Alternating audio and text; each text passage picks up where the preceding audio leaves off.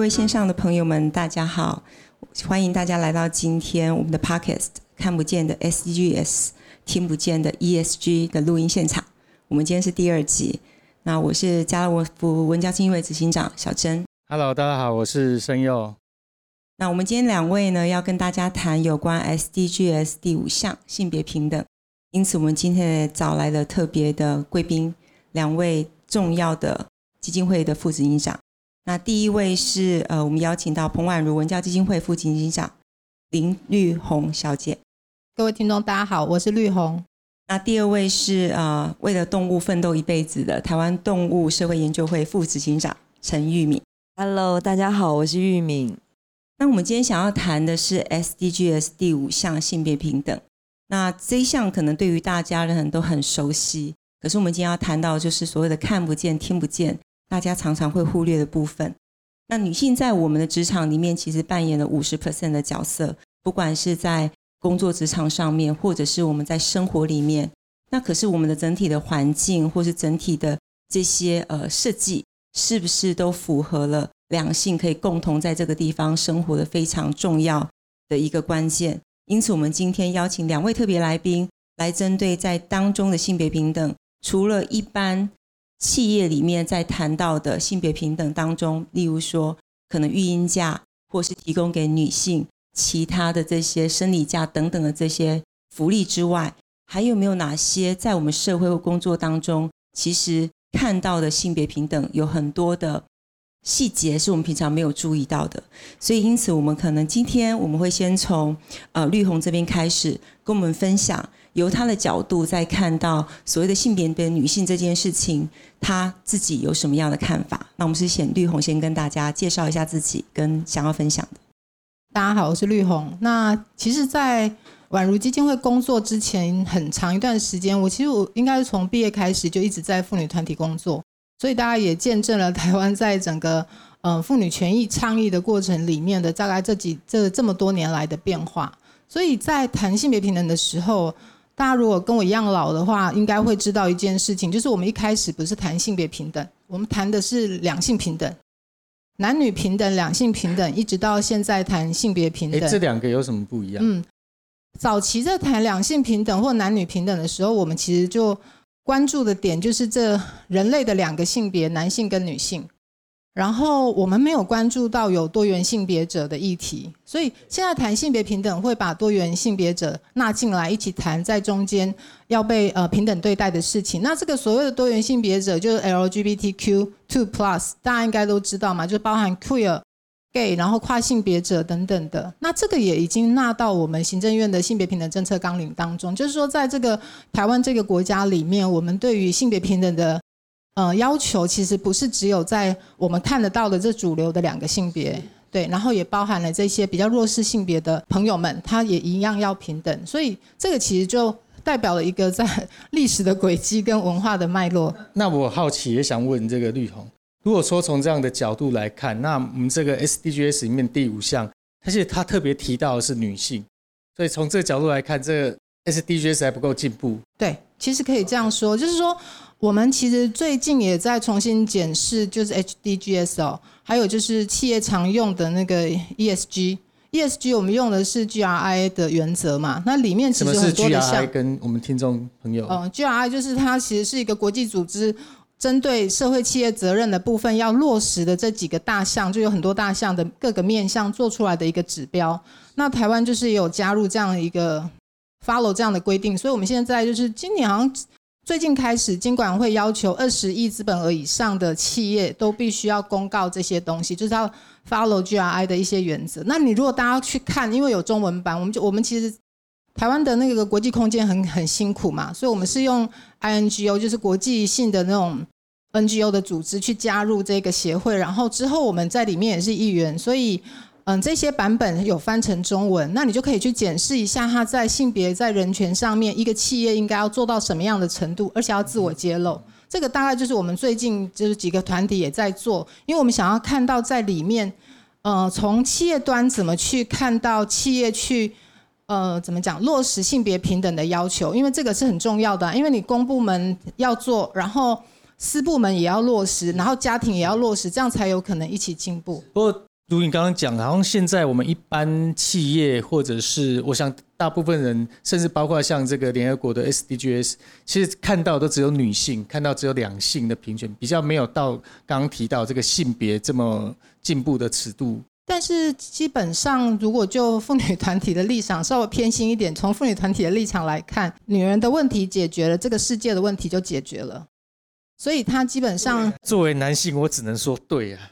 一定是对的啊，对对，没有错，这样男人才对。我辩驳就倒霉了，对不对？今天三个打一个，我一定要说对，没错。一定要说对，因为基本上就是，嗯，这两天大家如果看到有有一些脸书的那个在谈，就是争取堕胎权。的女性曾经讲过，就说女人的自由，有自由的女人才有自由的国家，因为一个自由的妈妈才能够生下自由的小孩。那我觉得那是很重要的观点，在我们谈整个性别平等的核心，就是妇女女性的平等，平等权是基石，之后才会有才会去一起。这样其实女人是很无私的，就是女人只要平等了，她也会让所有的人都可以得到平等。我我是这样想了，就是就一个妇女团体的推动者的立场来说。对，那所以在这个议题下面去谈，呃，那台湾到底平不平等？就是我每一次我们只要谈说，哎，那个性别平等的议题如何如何，我想很多人可能都有遇到有一种被回呛的经验，就是说，啊，你们女人都当总统了，还不平等吗？我不知道大家可能等一下也可以交流，就是很多人会这样说，台湾够平等啦，因为女人都当总统了。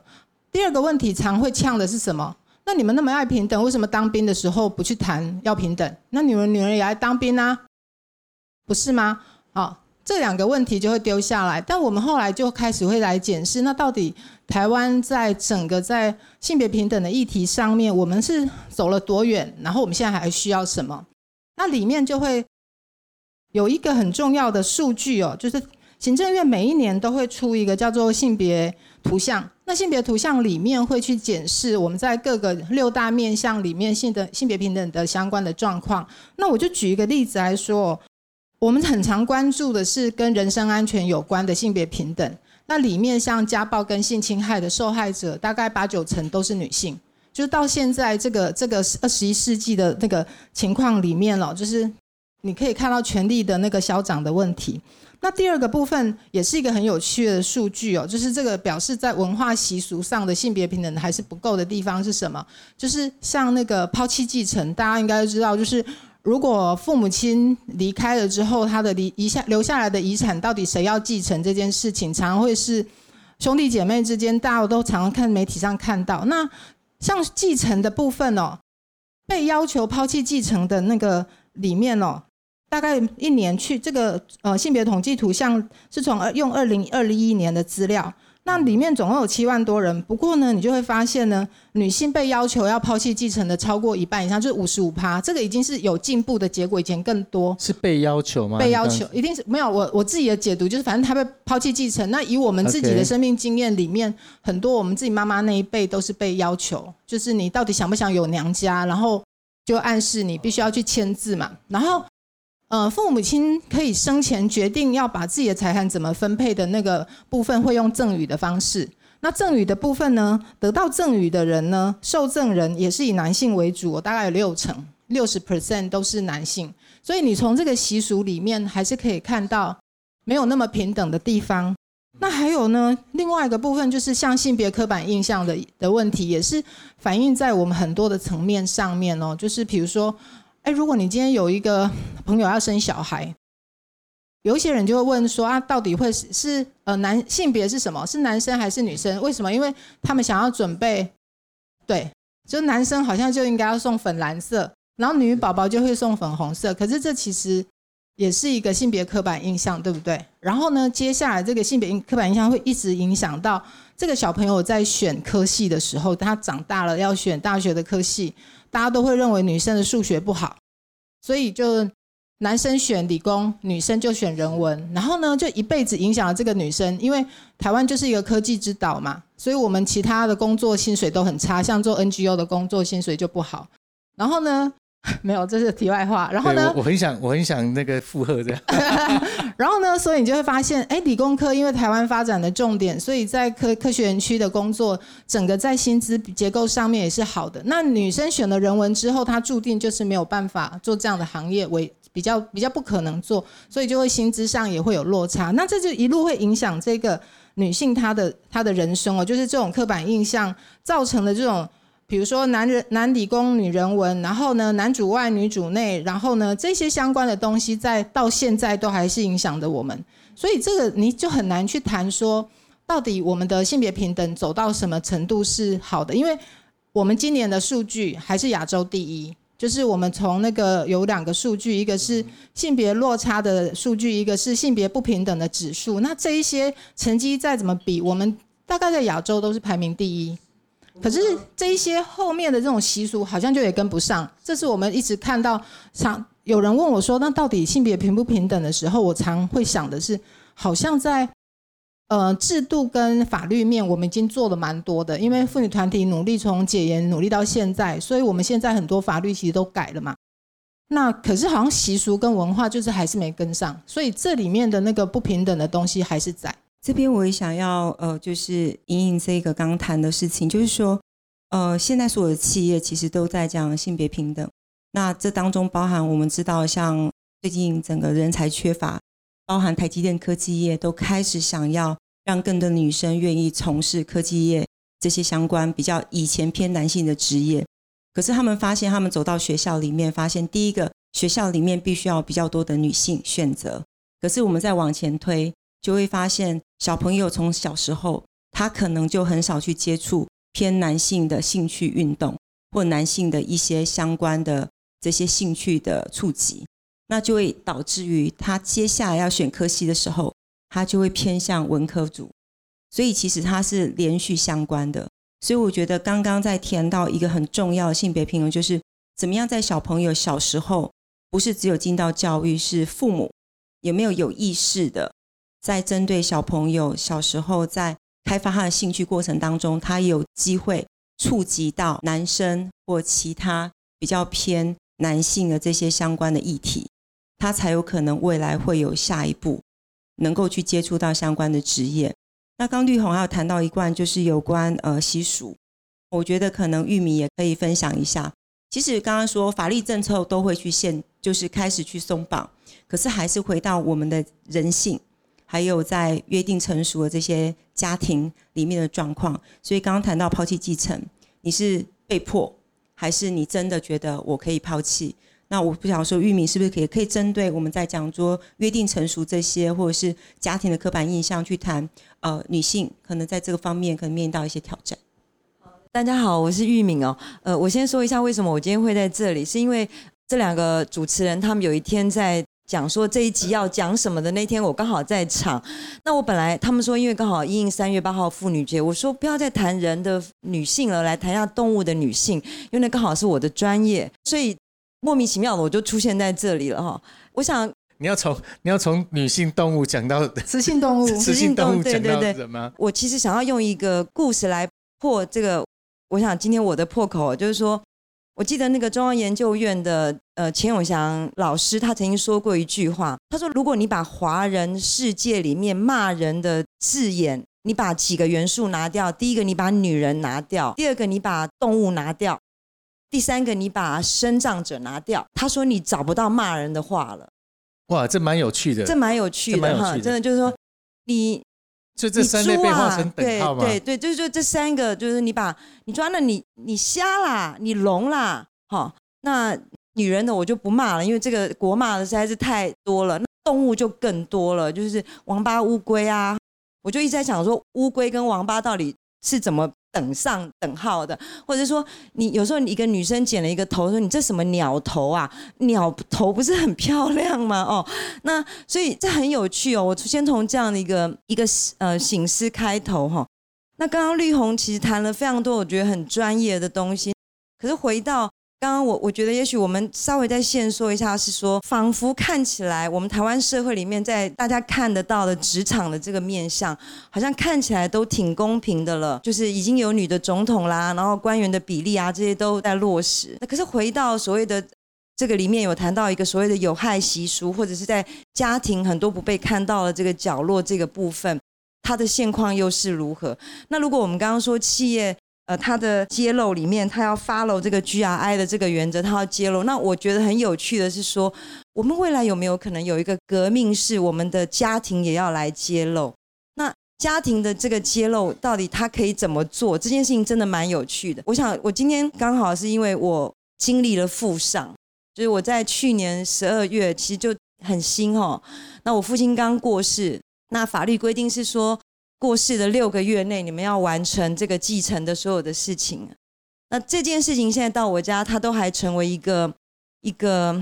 大家都还很纠结的事情。也就是刚刚小珍说的，呃，我们妈妈其实是主动的，希望提出来说，我们女生是就是抛弃继承的。我们家就是三个女孩子。我回过头来谈，如果我从我自己的性别意识开始，其实我发现我活到现在，呃，五十三岁这个年纪。我始终都没有觉得我是女的或男的，我只是觉得我就是一个人，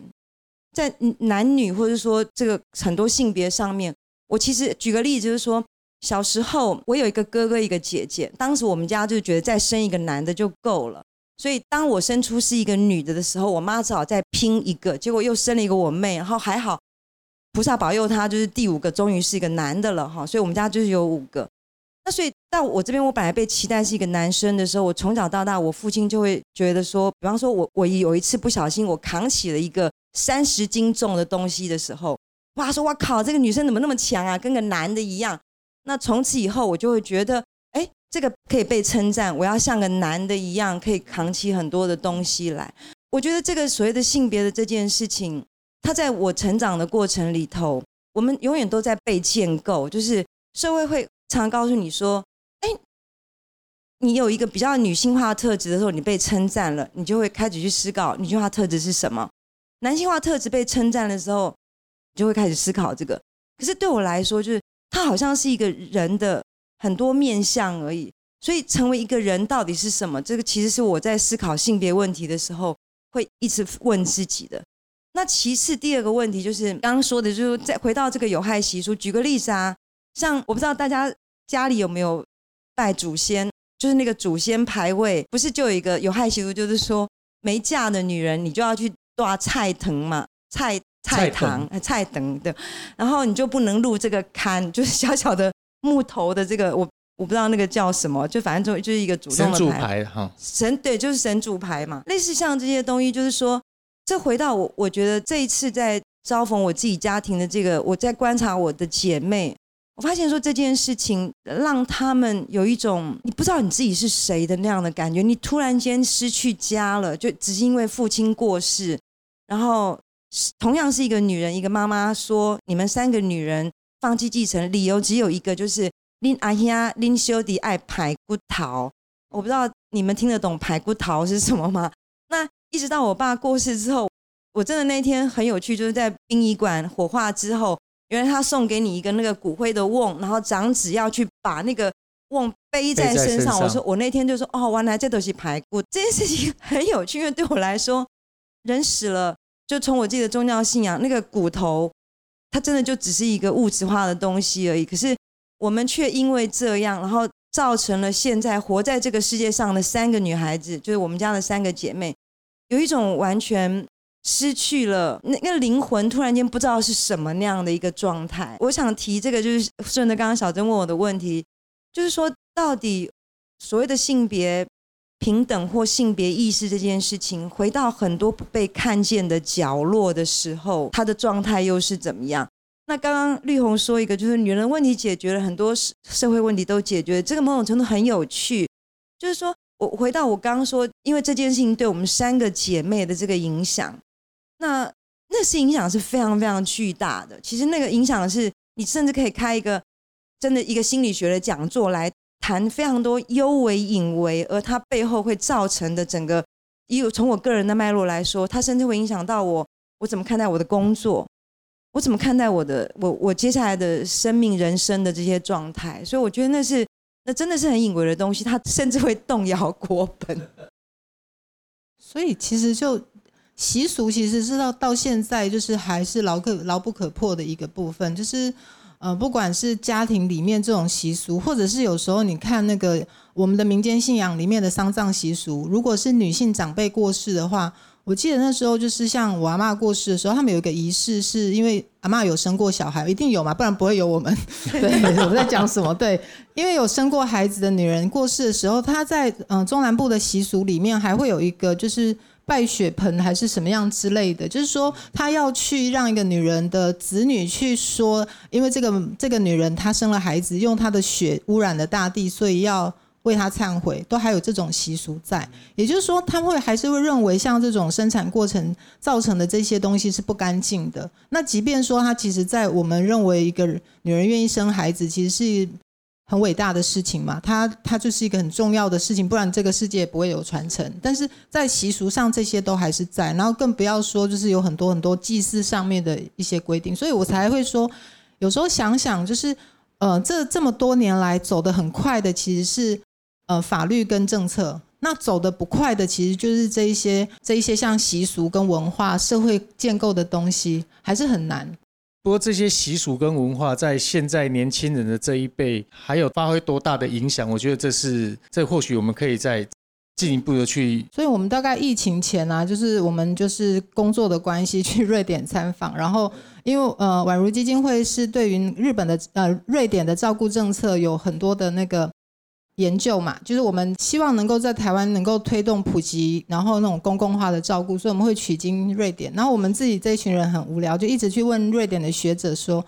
哎，你们怎么样能够让你们的国家达到性别平等？”后来那个人就看了我们一眼，之后讲了一个非常有道理的话：“我们也是等上一辈人都死光了之后，就性别平等了。所以你们不用太着急，就是如果这这一辈的人死光了之后，你们就性别平等。”后来。回来想想，好像也是。我觉得可能在年轻的一辈，在这种性别平等观念，其实是越来越有了。不过，我我刚刚听两位的分享哦，其实这样性别的偏见或者这种性别刻板印象，好像在谈的过程当中隐含的，好像男性是这个受益者。其实不是，我也觉得我是性别偏见的受害者啊，对不对？自己就觉得我喜欢做很多事情，都是我们传统偏见里面认为女人应该做的。像我非常爱煮饭，这各位好朋友应该都在我家吃过饭，我超爱煮饭的。出门家厨房是我进去的，那我还非常的这个，有时候我岳母要跟我抢厨房，我都还会不高兴。所以我的厨房为什么这个，我是是非常喜欢做像这种一般认为是女性该做的家事嘛。所以其实有时候啊，包括我自己在这个求学的过程，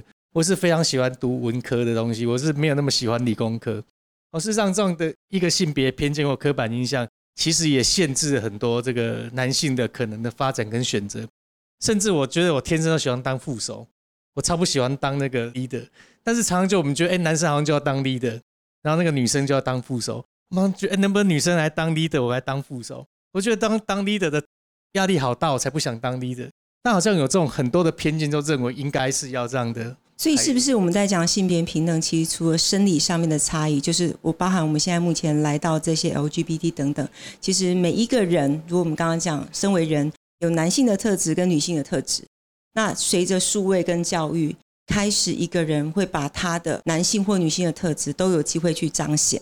就比方说，你可能你中间就具有女性特质，可能喜欢照顾人、喜欢烹饪等等之类的东西。所以刚刚两位在谈到说，呃，当然在一个系统的改变当中，可能第一个来自于权，我用法规去制定一些改变；另外一种就是靠时间，哦，世代的交换。那我觉得可能等一下我们可以提一下，如果我们有了这样的觉知，个人我们要怎么样去改变？例如说，你刚刚在谈这些相关的议题，可是当母亲要求你抛弃继权，你自己会选择不做，或者是选择做，你还是决定要屈服这件事情，是未来我们是有机会改变。如果当时间还没有到，但是我们是自己可以产生一些不一样的行动，这可能是我们等一下可以聊的。我觉得在我们自己可以做是一个情况，那我们像有小孩的，我其实也面临另外一个挑战。比方说小朋友，我们都尽可能的希望给他的教育、给他的观念，从小让他可以很自由的发展。比方在我们家，就是为了环保，我们奉行是恩典牌政策，对吧？就有什么样的衣服，我们就小朋友很自由的去穿着。他们还没有读书之前，我们都很喜欢粉红色，就让小男生穿粉红色，甚至有时候拿到裙子，我们让他穿裙子，都觉得很棒。可是当他开始去读，这个托儿所时，我们开始担心这件事。担心什么？我们怕他，诶，他这样的，如果到学校去，会不会同学给他指指点点，小朋友就会有压力？我们就开始会掉入那种我们认为不是那么好的刻板的这个这个性别的印象。那我们其实也很想让他们可以很自由啊，哈，但是其实，作为父母的角色又会开始有点担心，那怎么克服这种担心？这个就是我觉得社会上可以做的事情。像比方说，在美国，他们学校就会办那个 Mismatching Day，他就要每个人你都穿不搭的衣服了，他就说你这样穿裙就穿裙子。所以我觉得，其实，在很多的场域里面的那种营造，要去不断的去打破大家的这种观念。啊，这我们的话题还有很多可以聊，但是我们中间要。休息一下，虽然我们这 podcast 没有广告哈，但是中间还是要稍微休息一下。我们先听一下音乐哈，然后中间休息一下，等一下我们再进来现场，谢谢。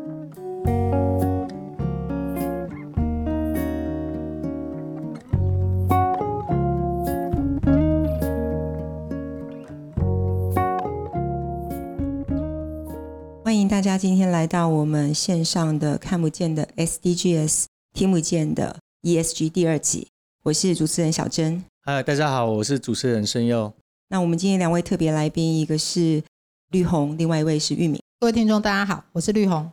嗨，我是玉敏。我觉得我想回到我们刚休集之前的一个话题，就是我没有那么乐观，觉得刚刚绿红说的，在瑞典的采访说，呃，上一代的人死了这件事情就又会越来越平等。其实我个人我没有那么觉得，是个人其实非常非常喜欢心理学，然后我长期其实一直想要。探索人的属于人的人性的这个种种，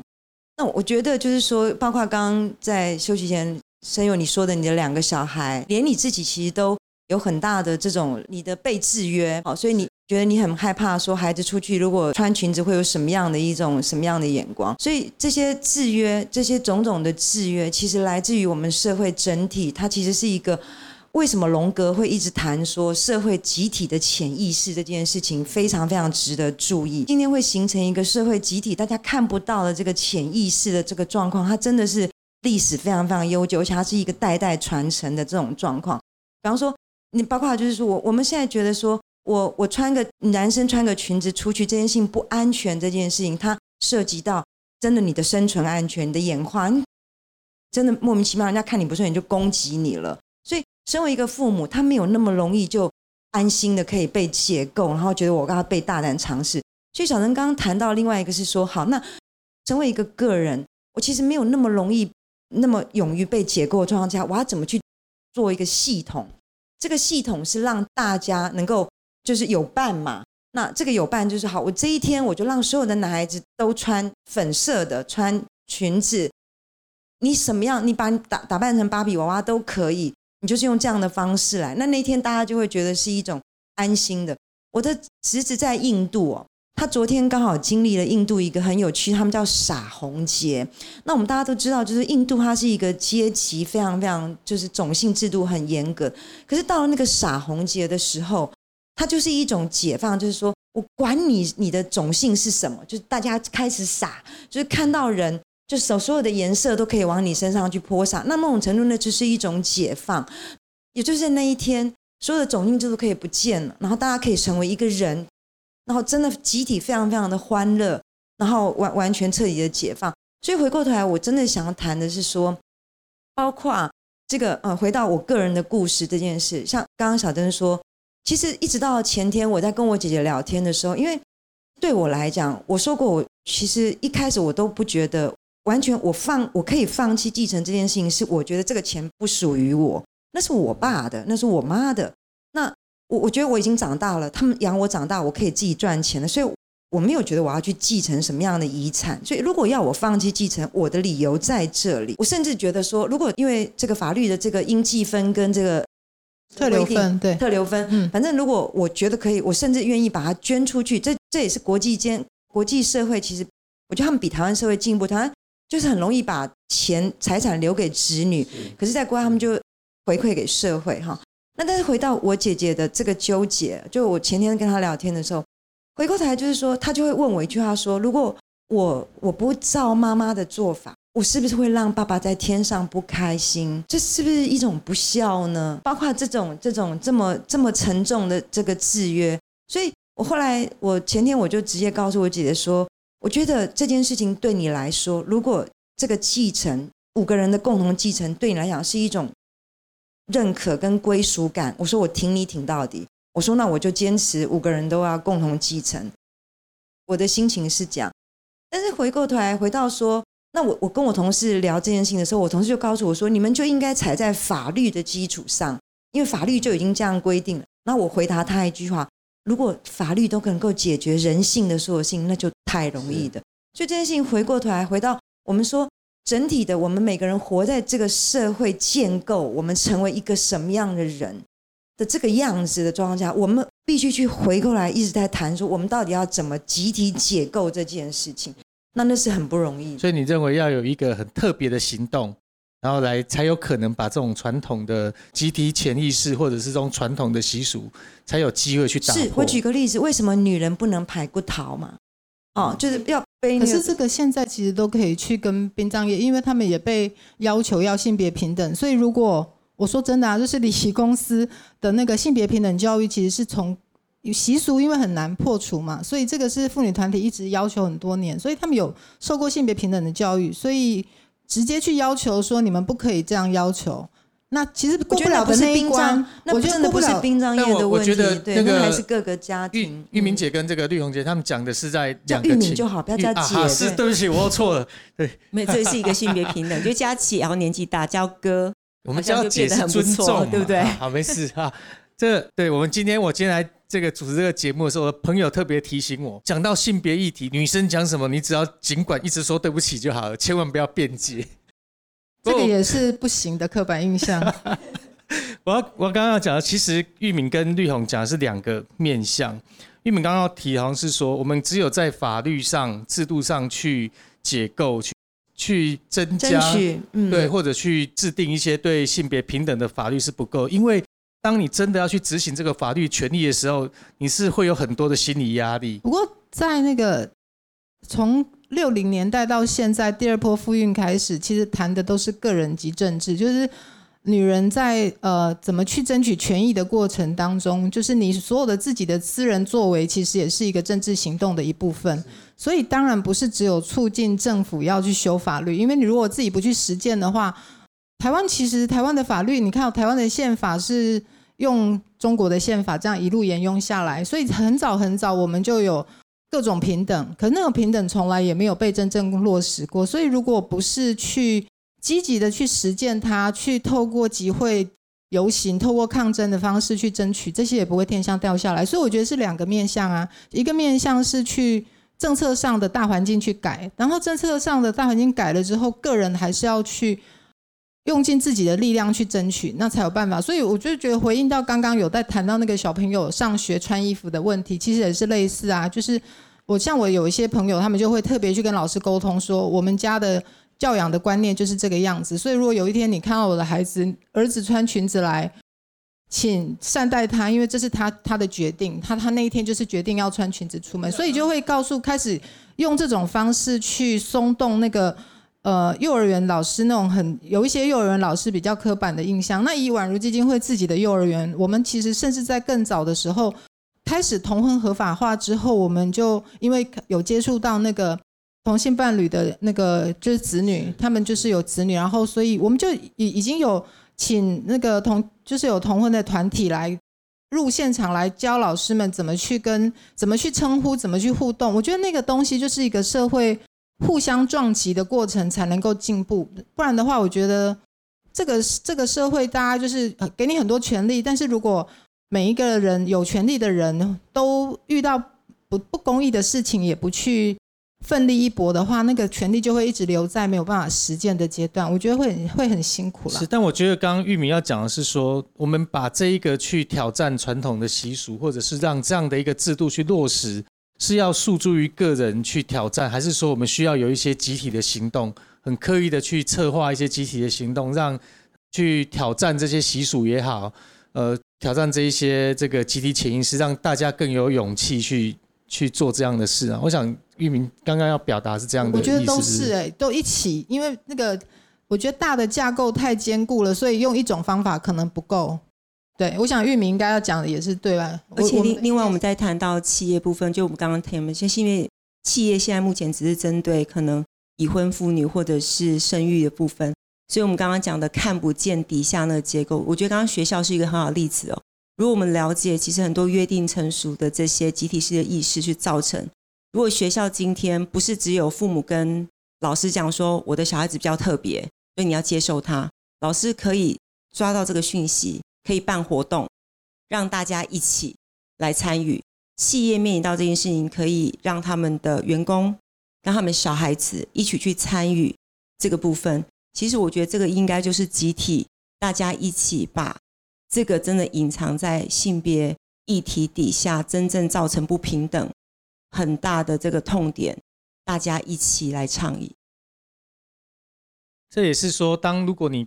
刚好在一个结构上一个关键角色，比方刚刚小珍举的这个例子，其实老师这也蛮棒的，就老师可以用一个类似 party 的形式，让同学小朋友哦试着去。呃，扮演另外一种角呃性别角色的情境，那其实这也是会让这个小朋友自己去呃练习去去认识另外一种性别的可能。对，所以我觉得像殡葬业者，他要做的 ESG 很重要的是，他要怎么样让第一名女生出来爬龟桃？对，就是他怎么样把继承这一件事情，透过在这种殡葬业者里面当成他主要的诉求，因为他就会去影响。其他未来的这些家庭的一些改变，嗯，因为像那个就是很有趣哦，就像桃园，因为我我一直是桃园信桃园市的那个信平会的委员，市政府的信平会的委员。那他们呃地震处就是为了，因为他们有观察到，就是他们区域里面的就是可能因为族就是说客说是族群也不一定，就是年长者他还是习惯于让那个儿子继承。特别那个就是还蛮那个习俗很坚硬，就是很难突破。所以这些这呃地震地震处的员工呢，他们就想了一个方案，就是可能在各个场合，只要能够遇到长辈的地方，用母用客客家话，因为是母语是客家话，所以就告诉这些长辈，男孩女孩一样好。虽然他已经很老，就是告诉他们说，继承其实是可以，而女儿也有权利。然后你们要安排，也要想到女儿，然后女儿。跟儿子一样，他都必须要平等对待。他们就透过很多种方式，不断不断的提醒。那据说这经过很多活动之后，因为很多人的印象里面一直以为，呃，儿子是没有继承权的啊，女儿是没有继承权的。所以因为这样经过这种不断的提醒之后，他们的那个整个在登记上面，就是后来过世之后的一些安排也都不太一样。就是我觉得那个东西就是社会慢慢进步的。的部分那很慢呐，我所以说就我觉得习俗的东西进步就是很慢，所以恐怕恐怕我觉得要看到有一点点进步，可能都要花尽力气。不过我其实对于这种呃性别平等的这样的进步哦，就世代的演化，我我其实反而是乐观的，我没有玉敏这么悲观哦。这身为男性，其实我我一直很期待有女儿，我以为只有我这样，结果我发现不是，你知道吗？我们这时代几乎大家都想要有女儿。很少人想要有男孩，这表现在哪里？我们最早的时候，我们本来是想要去领养，就是要去领养多有趣吗？如果你要领养男生，马上就可以有；你要领养女生，要排队。你你好抢手，真的好抢手，要排很久才等得到。就大家都要，大家都要等，每个都想领养女孩。像我，我至少，我自己这一辈，我们发现我们的同辈面上，大家都喜欢女儿。就是有没有一种可能是说？女孩还是被认为是一个可以协助劳动家事的这样的一个，对，就是她其实是她可以帮忙很多。这样，那那你个人嘛？我现在说的是说，那对，回到为什么女孩会要排队这件事情，有没有这样的一种需求跟现象？还蛮奇妙，就是我觉得那个观念还在。我觉得，我觉得社会正在撞击当中，因为以以我们自己的那个。宛如基金会来说，我们有一个有一个工作角色是要去协助二度就业的妇女就业，然后有一部分就是要呃让他培训他们可以去照顾老人，然后他们就可以去找工作这样子。然后因为这样的工作的关系，就发现哎，老人的后面那一段路啊，就是年长者后面那一段路陪伴的大部分都是女儿。之后呢，这我们这个承办的同事就开始，因为他生了两个儿子，他就开始担心说，那以后他老的时候会不会没有人照顾？所以我觉得那种。嗯，在这个阶段里面，就很多不一样的观念也在交错当中，所以开始也看得到是，就是有有比较好像大家对于呃生女儿好像很接纳。不过话说回来哦，铁铮铮的事实，如果你回去看我们的每一年的出生人口的那个性别比的时候，会非常的非常的沮丧，因为那里面还是。男孩的那个人数还是超过那个自然的男婴的比例，真的。对，所以我一直在在行政院性平会一直也在问这个问题，就是我们有没有性别选择这件事情。那确实，如果你从第一胎可能不会有，如果做二三胎的二三胎的那种就是分分析的时候，还是会看到。所以有时候性别统计的好处就在这里，我们就可以看得到说到底是。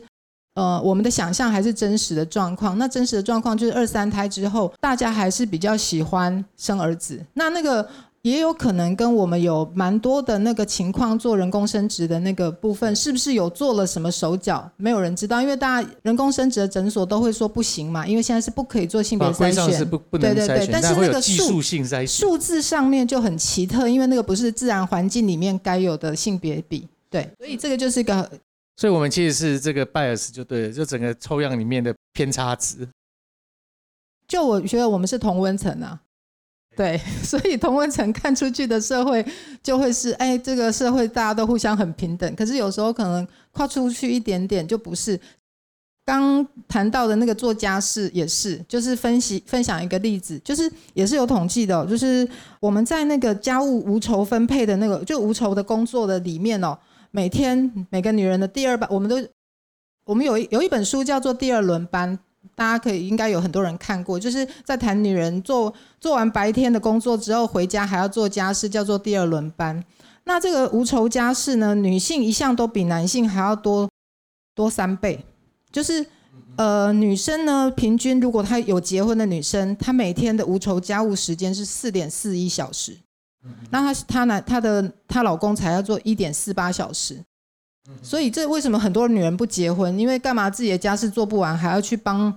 帮做另外给对对，所以就是后来台湾的人口就开始出现，就是我们那个不结婚的女性的比例也越来越高。那这个这个家务分配的问题，也是我们除了那个。刚刚谈的习俗里面，性别很难撼动的那一块之外，另外一个很难撼动的就是性别分工的问题。这个我也是蛮同意的。其实，在家庭劳务分工上，确实是还蛮这种，即便我这种算是喜欢做家事的，还是蛮不平等的。所以，其实我刚刚才会说，要谈性别的问题，我觉得如果。回到每个人要重重解构自己的话，真的得问自己说：从一个人开始，管你是男人或女人，你成为一个人，是一个人的那个样子开始。我觉得回到家务这件事情，就是刚刚绿红说的，我们真的都同温层。就是我，我觉得整个社会其实充满了一个很严重的知行不合一嘛。理智上面啊，政令宣导都很清楚，说男女要平等哦。但是实地落实到行为上面，其实真的有很大的落差。那所以，这是我觉得我真的天性很敏锐、很敏感又很细腻，所以我非常非常容易观察到很多就是可能看不到的东西。所以，其实我我在我周遭当中，我只要跟任何人跟谈一下家庭的状况，你大概很快可以嗅到那种不可能平等，就是女性她真的还是非常非常的弱势这样。所以，包括就是说，对于孩子，就是因为那个孩子是从你的。肚子生一个女人的肚子生出来这件事情哈，所以回到就是照顾小孩子家务，刚李勇说的那个食宿的这个，我真的在几乎很多家庭里面就是看到女人就最后不自觉的，她会不自觉的，就是承担更多的这种家庭照顾的工作，就是这样。那所以更何况我们这个社会就是像我妹妹，她在很年纪很大的时候，她才有两个孩子，她有一天她就对我呐喊说。为什么孩子不好，最后都是妈妈的问题，都觉得是妈妈的情绪问题。那包括就是我们回到很多心理学的书里面，很多人会说，如果你有一个忧郁症的母亲，你就等于妈妈死了一样。可是我在读这这个文本的时候，我想说，那如果你有一个忧郁症的爸爸呢？为什么特别谈母亲这件事？会回到我自己个人的生命经历，是我一直在思考。一你看，我都活到五十三岁了，我到现在我都还在每天跟自己辩证：男人、女人是什么？我是什么？那。我什么时候成为一个男人？我什么时候成为一个女人？那我什么时候可以我自己要变我就变，不容任何人跟我说你今天你是个女人，我现在要是个男人，我就是个男人。我真的觉得要能够有这样的这么清楚的主体意识，而且是行使你的这样的一种成为一个人的权利这件事情，我真的觉得没有那么简单。而且因为我没结婚，那我觉得如果有结婚，我觉得这件事情真的超难。我觉得刚刚在谈到说做家事这件事，女人不自觉。呃，回到我们在讲上男生跟女生的特质这件事情，就是男性或女性的特质哦，不管你是男人或女人，其实都有。那到底，比方说家事你选择去做，是因为你对于脏乱的容忍程度不一样？可能女生就觉得这样我不行了，我就去做；男生觉得还没到。那这个部分会不会是导致于，比方说现在我们在谈永续议题，要去解决这系统，包含很多永续长出来几乎都是女生，要不然就是那个男生。基本上都具有比较同理心、温暖的那一面，他比较会去参与这件事情。不过这个就有刻板印象的问题。我我觉得其实对于很多的那个家务分工上面，就比较像刚刚玉敏说的，因为。多数会集中在那个家里面有十二岁以下的孩子去的那个比例会更严重。那主要都回到那个根本的问题，因为孩子是你生的，所以有些时候他的伴侣就会顺理成章的认为你应该承担更多，因为那个小孩在哭闹的时候啊，你喂母乳，所以只有你有办法，奶又不是长在我身上，所以你要去喂，然后半夜谁起来喂小孩，就会有这个问题在。那当然，就我觉得那个，如果从个人的实践层面来看，就是有意识的去做比较好的分工。男性如果有自觉到这样的事情，他可以其实就可以用很多种方法去解决这个问题。比如说跟孩子有更亲近的关系，比如说呃用平位不是亲位，然后就可以解决就是只有妈妈才能够顾小孩这种问题。那这个这样子的做法，其实在比较年轻世代的父母亲里面也已经有开始人在实践了，只是这个。呃，实践的人就是还是少数。然后我觉得我们应该要有更多的社会环境，包含企业要去鼓励这样子。就是育儿的爸爸如果在办公室告诉你说，因为我小孩发烧，就是刚刚像谈到，就是被被幼儿园退货，因为发烧我要回去接的时候，他的主管不要去给他臭脸说，哎，为什么你你老婆不去接，你要去接？你的工作这么重要，你在搞什么啊？这你老婆的事之类的。就是说，我觉得这些文化如果慢慢调整的话。